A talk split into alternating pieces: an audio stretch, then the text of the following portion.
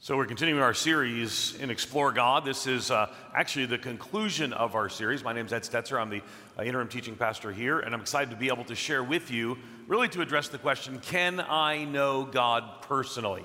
Can I know God personally? Because ultimately, I mean, there could be a God out there. He could have started the universe and got, got it spinning on its axis and kind of went on his way and has other things to do, other places to go, and people to see.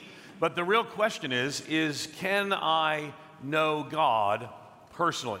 And for a lot of us, we sort of recognize that the world does not seem it is as it should be, right? Maybe we don't feel at home here. Maybe it's maybe far from its intended purpose. Maybe I'm far from my intended purpose and design. Uh, you know, some, some maybe feel like we've got it together completely, and but deep down we maybe know we don't. Maybe some of us feel like our hope is rooted in others' opinions of us, our success, or our family. Some feel maybe we're captives to our own emotions and our own fickle hearts. We're lost in a lot of ways. We've already sung about that in our service to today and today. And, and we're lost in many ways and need to come back home. Matter of fact, we're actually created and designed to be home and united with God. But we find ourselves without Christ distant from Him. We need to be brought back. And through Christ, we're going to see God changes us from estranged orphans to adopted children. Now, how can we relate to this God who is both invisible and big? I mean, think about this. How do I relate to the invisible God, the God that I do not see? But even if I could, how do I relate if God is as vast as Christians claim that He is? Over the last few weeks, we've gone through and looked at many attributes or questions or discussions about who God is and what He's done. We've looked at can, can, can, it be true that, that Jesus died for our sins? We, we've looked at can it be true that, that, that ultimately there is a God when there's evil and brokenness in the world? We've looked at lots of different questions. And if this is your first time here or you're joining us online, I want to invite you to watch these as you go through. And remember, too, that our intent is not that we would have addressed the fullness of every issue. But if you go to the Moody Church website, right, you just go there and you'll see the link for Explore God. You can click there and find out more where there's lots of discussion going on.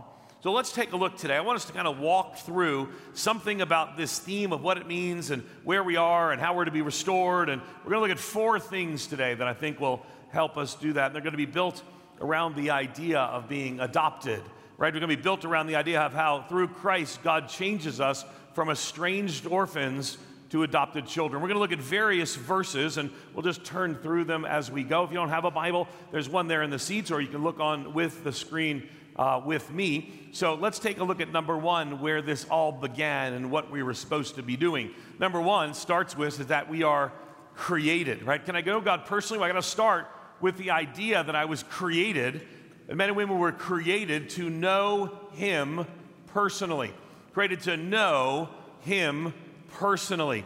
Why, why, what happened then, right? In the midst of all these things, it seems so strange today, right? There's, it seems to say like something's wrong, you know, something, something's missing, right? Uh, there's a line from a movie. It says, What you know you can't explain, but you feel it. You felt it your entire life and there's something wrong with the world. You don't know what it is but it's like it's like there like a splinter in your mind driving you mad. Well why is that the case? Because we were created for something different than we are experiencing. It's not supposed to be like this. We're supposed to be in this right relationship with god. That's the original intent but something happened. But let's not move quickly from there. Genesis 1:27 explains that original intent it says this So God created man in his own image. In the image of God, he created him, male and female, he created them. So we were created in the image of God to be in a relationship with this loving God. We were created to know God, to walk with God. And then something's wrong because for so many, they're not walking in relationship with God, yet there's a God shaped hole in all of us. We try to fill it with other things. We try to fill it with maybe, uh, maybe pleasure or wealth or success or, or whatever else we search for. Maybe it's, it's tradition or some religion or practice. We try to fill the God shaped hole in all of us, but we are meant to reflect the image of God in a relationship with Him. We're meant to know God personally. When I was a kid, I grew up on Long Island outside of New York City, and I grew up uh, Catholic. And a lot of people have different experiences growing up. My, my experience may not be a universal experience for everybody, but, but we didn't participate much. We didn't go to church maybe except on Christmas and Easter. And when we went then, it was begrudgingly, and, and, uh, and, and it led to a lot of arguments in our family. So I didn't have a, a fond experience even going to church on the days that we went. But I, I kind of, again, my experience may be different than others, but here was my experience. I knew that there was a God but I couldn't really know him personally. And I knew he wrote a book, and I just couldn't really understand it. So that was kind of my religious upbringing. There was a God, but I couldn't know him personally. He wrote a book, but I couldn't understand it anyway. But later I learned that's not exactly right. Later I learned that there is an opportunity, there's a, well, something we respond to by grace and through faith. So we enter into that relationship with God. Now, if it is possible, indeed, for you and I to have a relationship with the creator of all the universe who created us for his purposes, then our response ought to be, well, what a joy to enter into that relationship. See, we're not left alone, we're not unnamed, we're not orphans. Through Christ, God changes us from estranged orphans to adopted children. And as an adopted child, I can know him, love him, learn from his word, and more. But something happened in that reality. We're no longer named in that relationship. Without Christ, we're not really children of God in the sense that is described in the Bible. So, if number one is created, that's the created order, the state in which we were brought to be. What does that mean for us? It doesn't end there, right? It goes from created to separated. So, we go from created to separated. Something happens and it impacts really everything right? So something happened, something has been uh, taken, something has been lost. We sing about being lost and then found. I once was lost, but now I'm found, the hymn writer would write. So, what, so what happens? What happened to get us to the state where we are estranged orphans rather than adopted children? Well, it's this thing called sin. So, sin, which I have done and do, and you have done and do, Sin is a real thing and it separates us from God. In Isaiah chapter 59, verses 1 and 2, the writer puts it this way. It says, Behold, the Lord's hand is not shortened, that it cannot save, or his, his ear dull, that it cannot hear. But your iniquities, which is like sins or trespasses, but your iniquities have made a separation between you and your God. And your sins have hidden his face from you so that he does not hear. What a, what a strong word to express. So now, because of sin, he does not hear. Now, God, in a sense, is aware of everything, but our sin has created a chasm between us and God. Our right, right relationship has been removed. Our title as, as, as children of God have been, has been removed. There are a couple of famous cities, uh, excuse me, buildings, many, many famous buildings in Chicago. But one of them is at 875. Maybe you've heard of this building. I think some of you actually live in this building. 875 North Michigan Avenue. What's the name of that building? Can you shout it out? I hear John Hancock, a couple of Sears Tower, but mostly John Hancock. By the way, it's, it's a little, we're a little bitter about the whole Willis thing, so it's still Sears for us. So 875 North Michigan Avenue is actually not named the Hancock Building. Now, I know some of you are like, well, wait, Ed, you're wrong. It is. Actually, it used to be. Uh, about, year, about a year ago, they decided they didn't want to have their name connected to that building anymore. Now, we're still calling the Willis Tower the Sears Tower, so I'm pretty sure that's not going to stop us from calling it the Hancock Building. But the reality is, is it is right now the technical legal name of that is 875 North Michigan Avenue.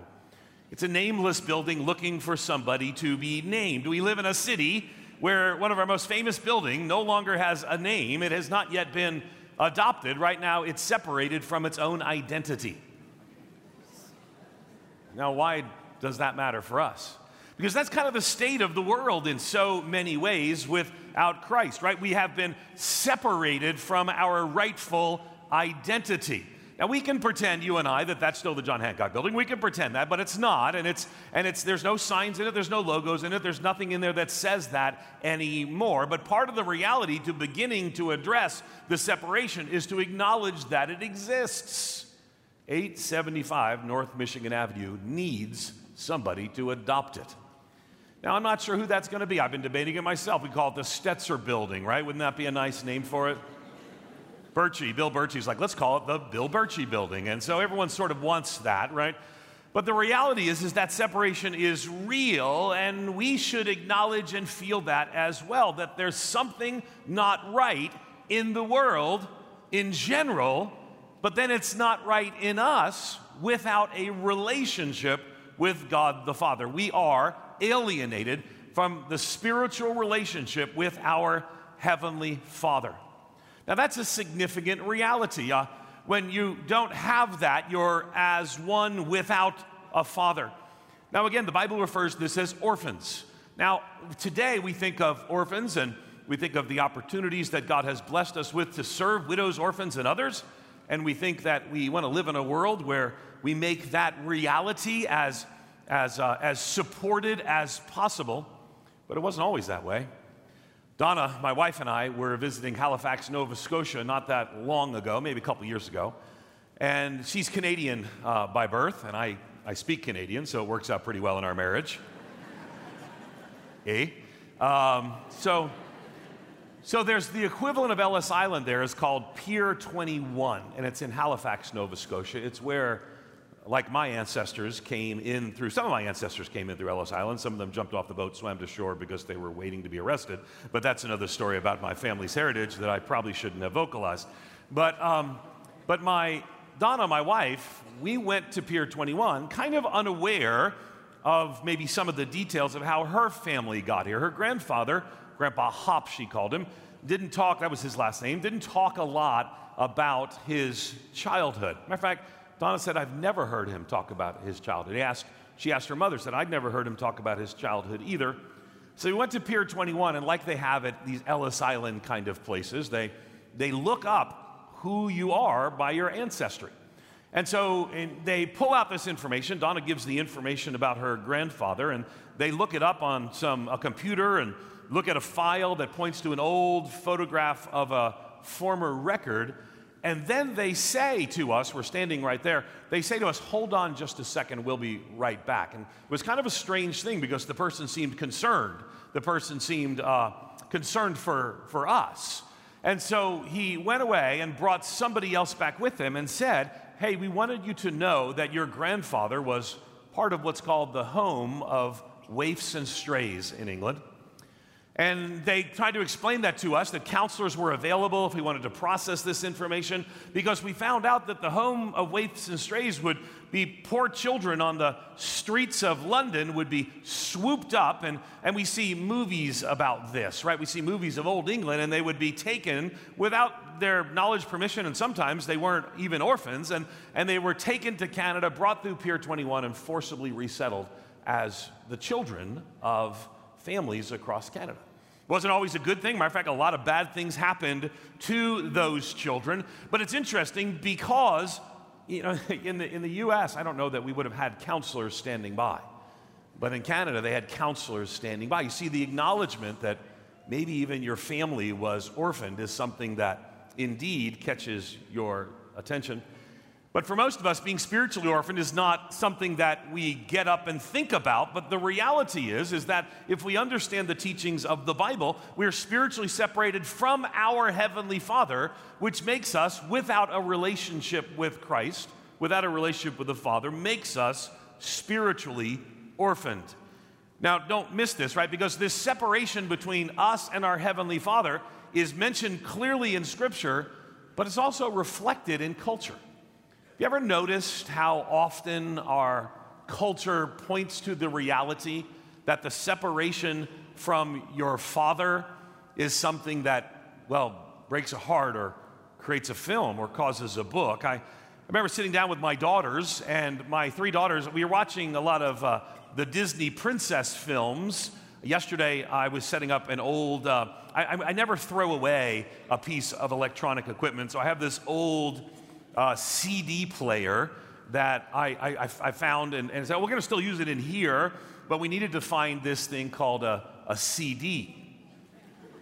Maybe you've seen these things before. Um, they're kind of akin to VHS tapes now. So we got this CD, and the one we found was one of the princess songs, right? A whole new world. And so my daughter Kristen was home. She's, she was off at college, that long distance she lives away from us to go to college, those whole four blocks. And she came home. And so we started singing this, these songs. But you know what all of these Disney princess movies have in common?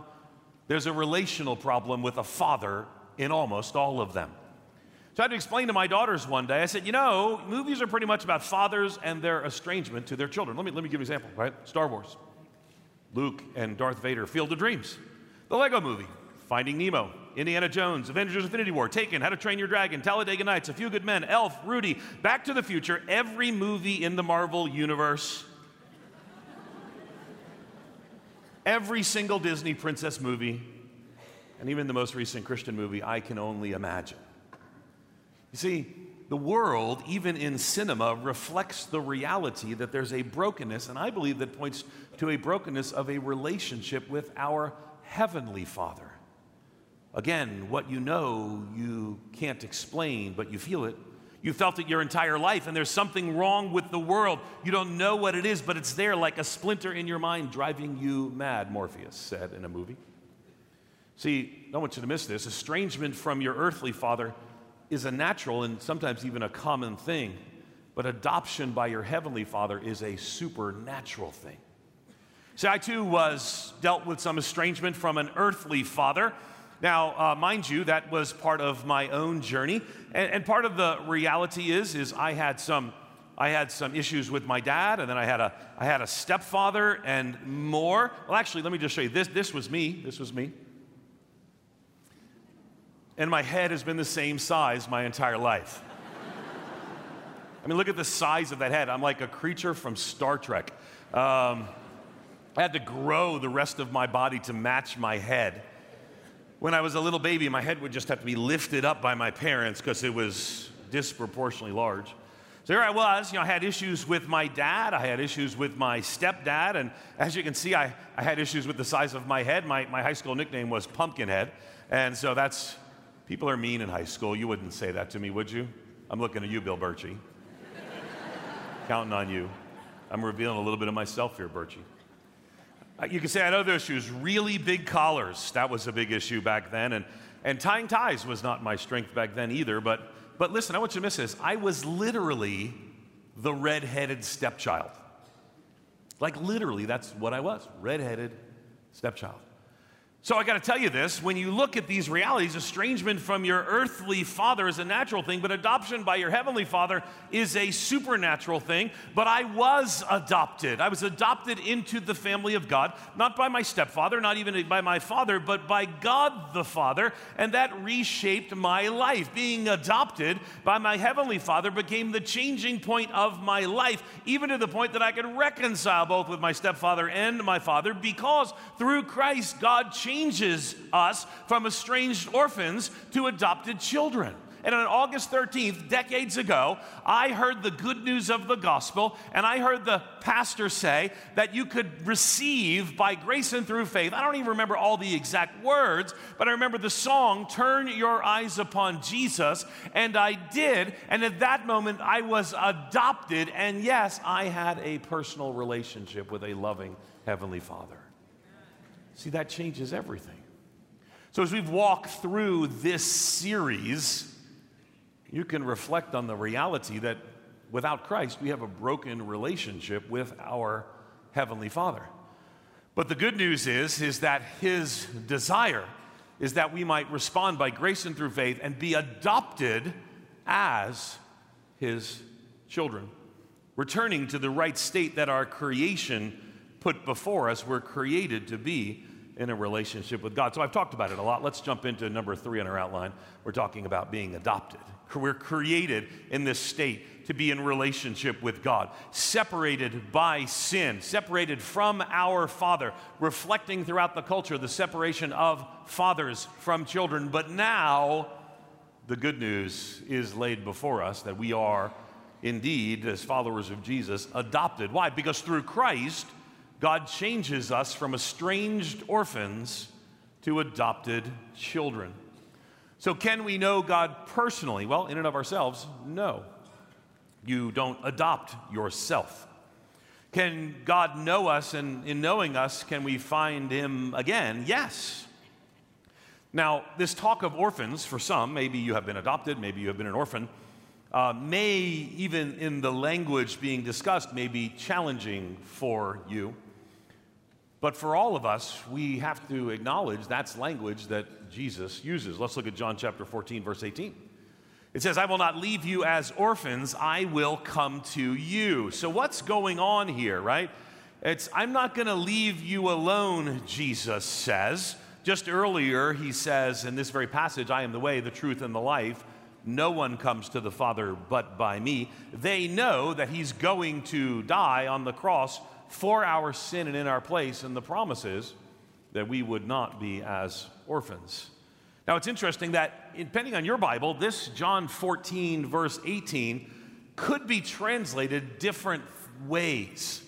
As a matter of fact, uh, Warren Wiersbe, who's the former pastor of this church, explained it this way because in some translation it says, I will not leave you comfortless.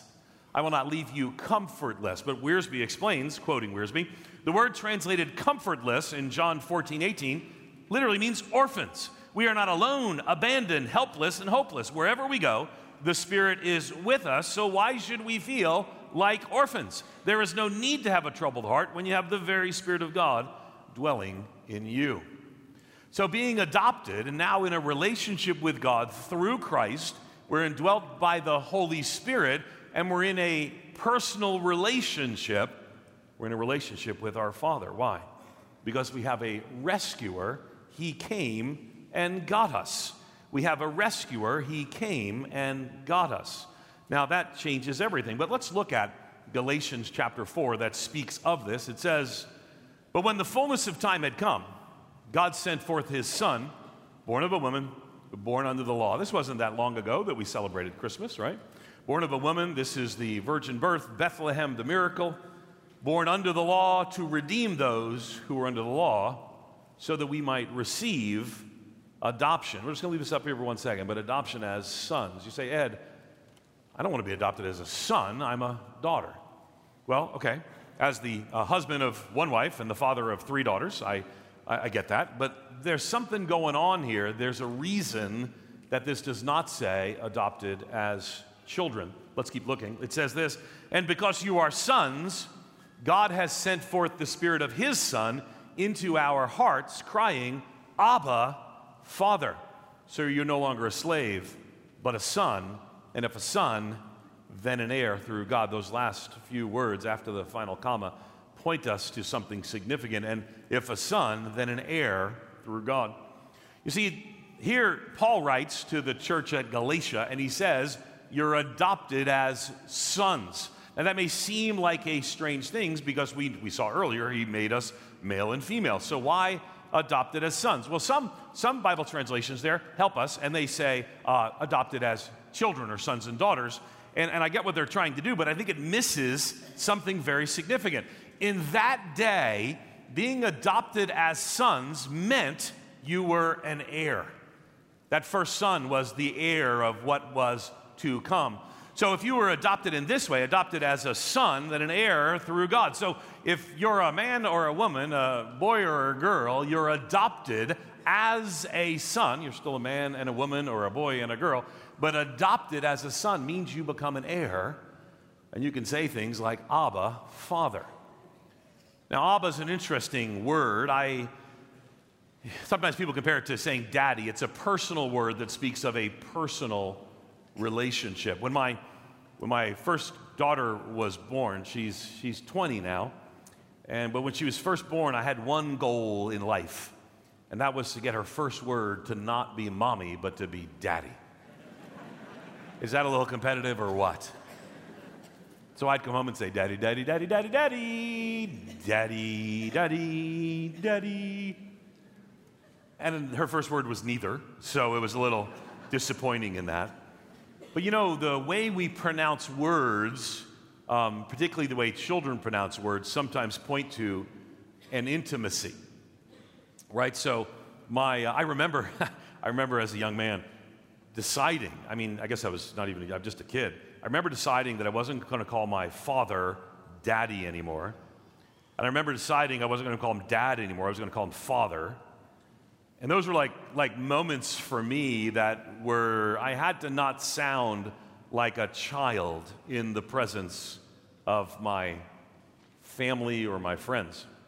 But what's interesting is, is that I have a very different view with my own children, and they have a very different view as well. Last night, as I walked into the house, uh, night before last, excuse me, I walked into the house. I had been uh, traveling in from Orlando. I walked in, and my middle daughter was there, and she said, Daddy's home. You see, my desire, and it's certainly up to them, my desire is there'll never be a time when daddy is not the appropriate term to speak of someone who loves them that much. So the word Abba has that kind of feel, Abba, right? Think of the ways that children and cultures around the world take a couple of syllables and put them like mommy, daddy, Abba. Abba, father, it speaks of. Now, again, we don't want to overread into the totality of this one word, but it says God has sent the Spirit of His Son into our hearts, crying, Abba, Father, now you are no longer a slave, but a son, and if a son, an heir to God. So you have been redeemed, brought back, you have been adopted into God's family as the original intent, and the Spirit seals and makes real the adoption for us. So if you're not a follower of Jesus, you might be saying at this point, well, wait a second, where do I fit in this? Well, that's what we're inviting you to consider today.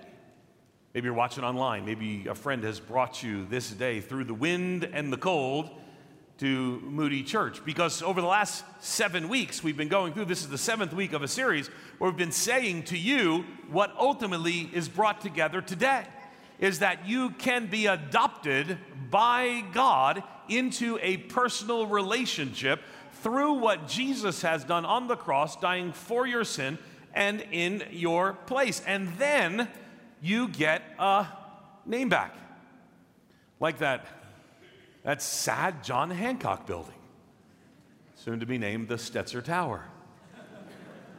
But look at 1 John 3 1. It says this it says, See what kind of love the Father has given us that we should be called children of God.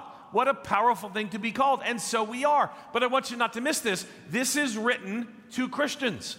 So if you're a follower of Jesus, as imperfect and as struggling, and maybe as you feel that you have fallen short, at the end of the day, you are called a child of God, and so you are.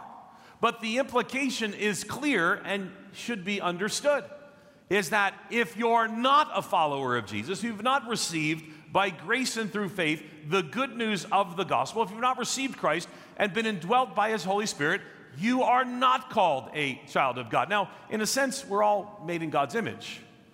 And we can speak of that way that every person in the world, whether a follower of Jesus or not, is made in the image of God and worthy of dignity and respect. But I want you to be named a child of God. See, we come back, right, in a sense, to this created order the way it was supposed to be because of his love. By believing in Jesus, this brings us to this family that we are created to be in, right? So John 1:12 puts it this way, but to all who did receive him, who believed in his name, he gave the right to become children of God. Now, don't miss this. There is a response on your part. Receive. Now, what does that mean? Well, there's a gift that has been created, that's been offered that is before us. Jesus' death on the cross for your sin and in your place is the greatest gift ever given. God the Son, born Jesus the Christ, lives a sinless life, dies on the cross for your sin in your place as you receive by grace and through faith. You are reconciled to your Father, and yet there's something in us that knows we need reconciliation to our Father. Ernest Hemingway once wrote a um, short story called The Capital of the World. He told the story of an estranged relationship between a teenage son and his father. The son actually had, um, had sinned against the, the dad, and in shame, had run away. And the father wanted to um, forgive the son, wanted to be in a right relationship with the son. But he searched all over Spain but couldn't find him and couldn't find the boy. Finally, he was desperate and he took out an advertisement, the story tells. He took out an advertisement in the City of Madrid newspaper. And he says this, just desperate, he says, Paco, meet at Hotel Montana, noon Tuesday. All is forgiven, Papa. That's all he wrote. Paco, meet at Hotel Montana, noon Tuesday.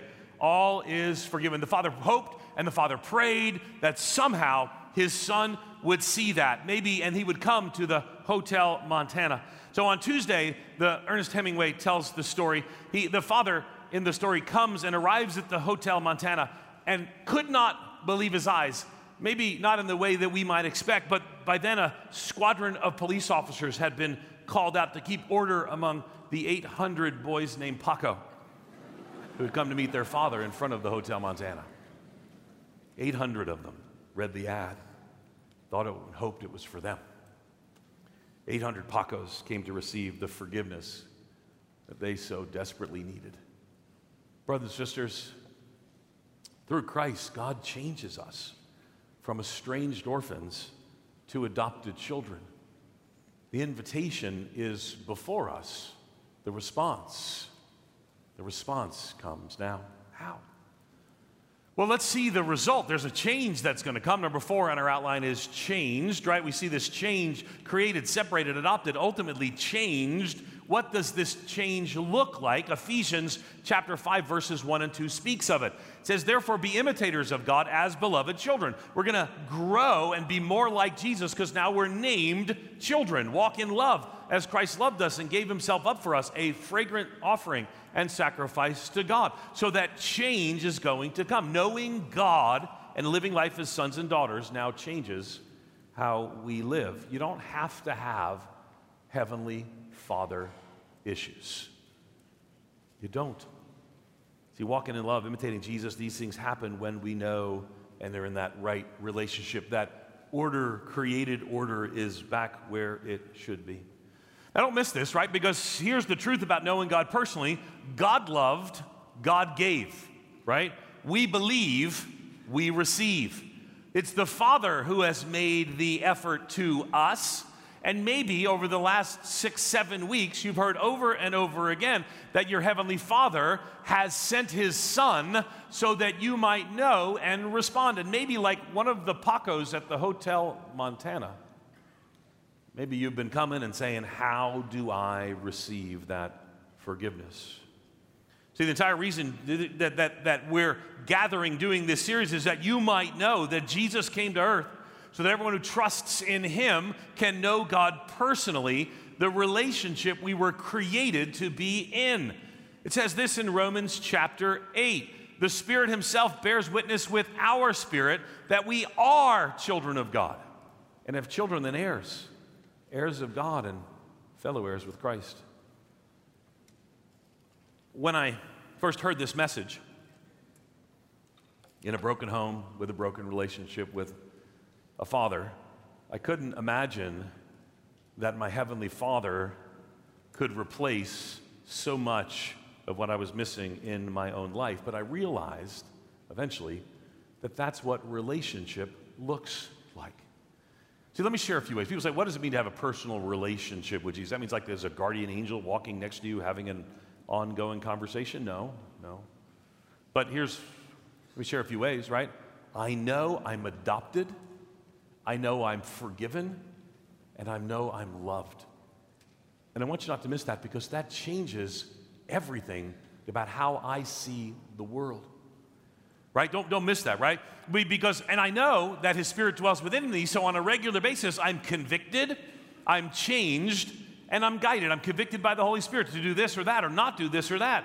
I'm changed on a daily basis to be made more like Christ as I engage His Word, grow in fellowship with others, and more. And I'm guided by his Holy Spirit. So I am now, not because of anything I have done, not because I'm better than anybody else, but ultimately because I, like you, have a heavenly Father He loved me enough to send his son Jesus. And on, August 13th, decades ago, I received that truth, that gospel, that person.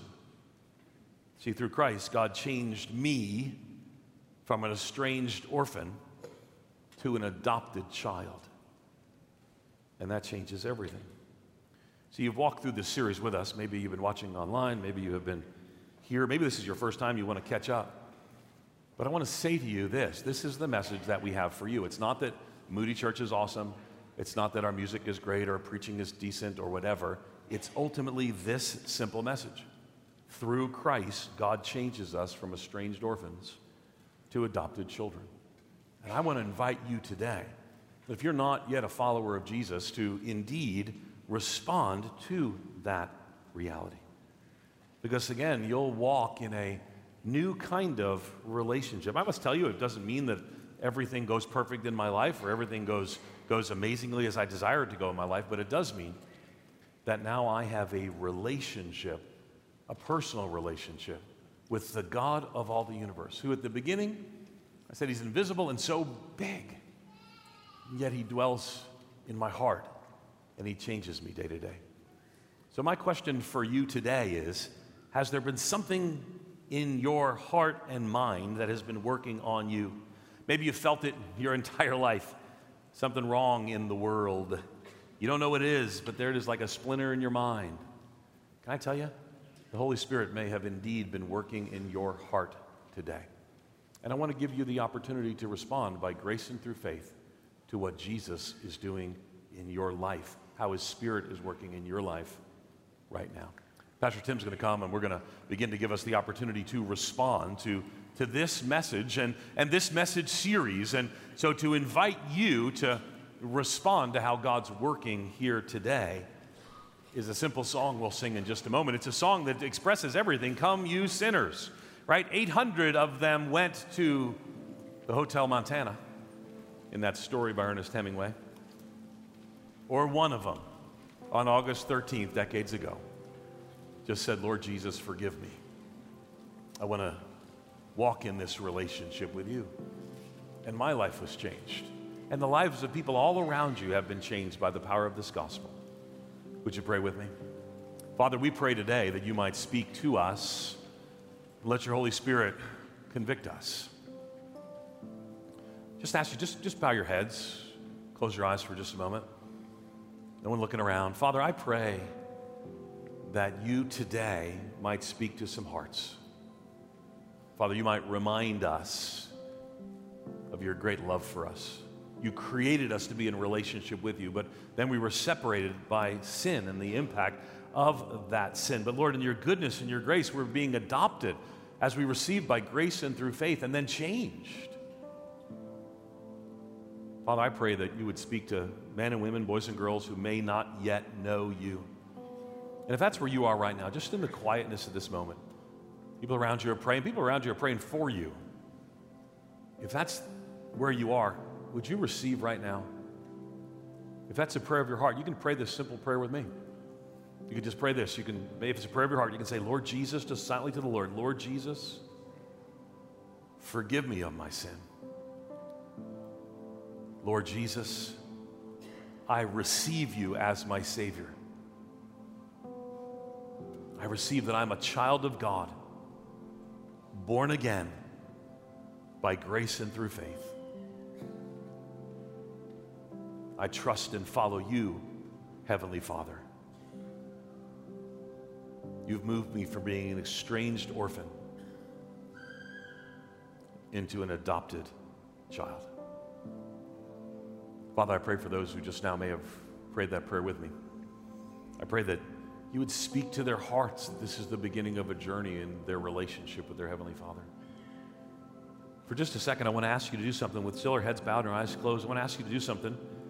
If you prayed that prayer with me, um, I want to ask you to do something, maybe a scary thing for you, but I'm not going to ask you to do anything more than this. But I, I want you to ask me to, I want you to, I want to ask you to just raise your hand and keep it up for just a second so I can pray for you as you make that, that next step of faith. If you just pray with me, would you raise your hand? I see your hand, ma'am. Yep, I see that as well, sir. Yeah, I see you. I see you in the balcony. Yep. Just take this moment, just in the moment of that boldness, say, I need this adoption. Father, I pray for those who, who did indeed raise their hand and say, This is how I'm responding today. And Father, for all of us, I pray that we might respond to how you're working in our hearts. Just as you continue to pray, I'm going to ask right now for our prayer partners this, this moment to get up and come to their stations. I want our prayer partners to be in their stations. Because as they come, there's a reason I'm asking them to do that now. Because you raised your hand just a, moment ago. I want to ask you to do something that, if you're willing, I'm not going to chase you down. I'm just going to pray for you. You'll see some people right up front here, a couple right here, right? You see some people ready to pray with you. If you'll take the time, we'll sing and you can do it while we're singing or you can come up after the service, but I want you to come and to share with them how you trusted in Christ. I want you, I want you to trust that this is a safe place to make that response. Because we're going to sing. And for many of us, we've done this very thing. We've been adopted. And we will, we will rejoice with you as you share that with our prayer partners here. Would you stand with me, all of our congregation? Let's stand together. Father, as we sing, we give you glory and we give you praise. And we remind ourselves again that we come as sinners who are adopted as sons, men and women, boys and girls, changed by the power of the gospel.